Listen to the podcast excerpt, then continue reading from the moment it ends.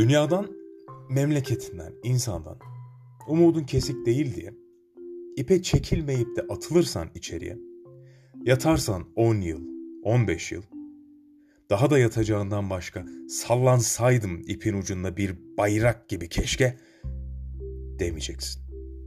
Yaşamakta ayak dileyeceksin. Belki bahtiyarlık değildir artık.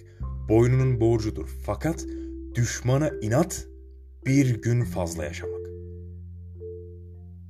İçeride bir tarafına yapayalnız kalabilirsin.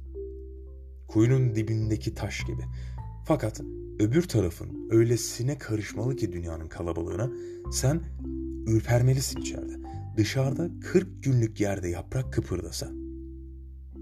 İçeride mektup beklemek, yanık türküler söylemek, bir de gözünü tavana dikip sabahlamak tatlıdır ama tehlikelidir. Tıraştan tıraşa yüzüne bak. Unut yaşını. Koru kendini bitten, bir de bahar akşamlarından. Bir de ekmeği, son lokmasına dek yemeği, bir de ağız dolusu gülmeyi unutma hiçbir zaman.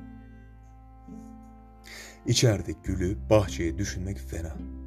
Dağrılları, deryaları düşünmek iyi. Durup dinlenmeden okumayı, yazmayı, bir de dokumacılığı tavsiye ederim sana. Bir de ayna dökmeyi. Yani içeride 10 yıl, 15 yıl, daha da fazlası hatta. Geçirilmez değil. Geçirilir. Kararmasın yeter ki. Sol memenin altındaki cevahir. Nazım Hikmet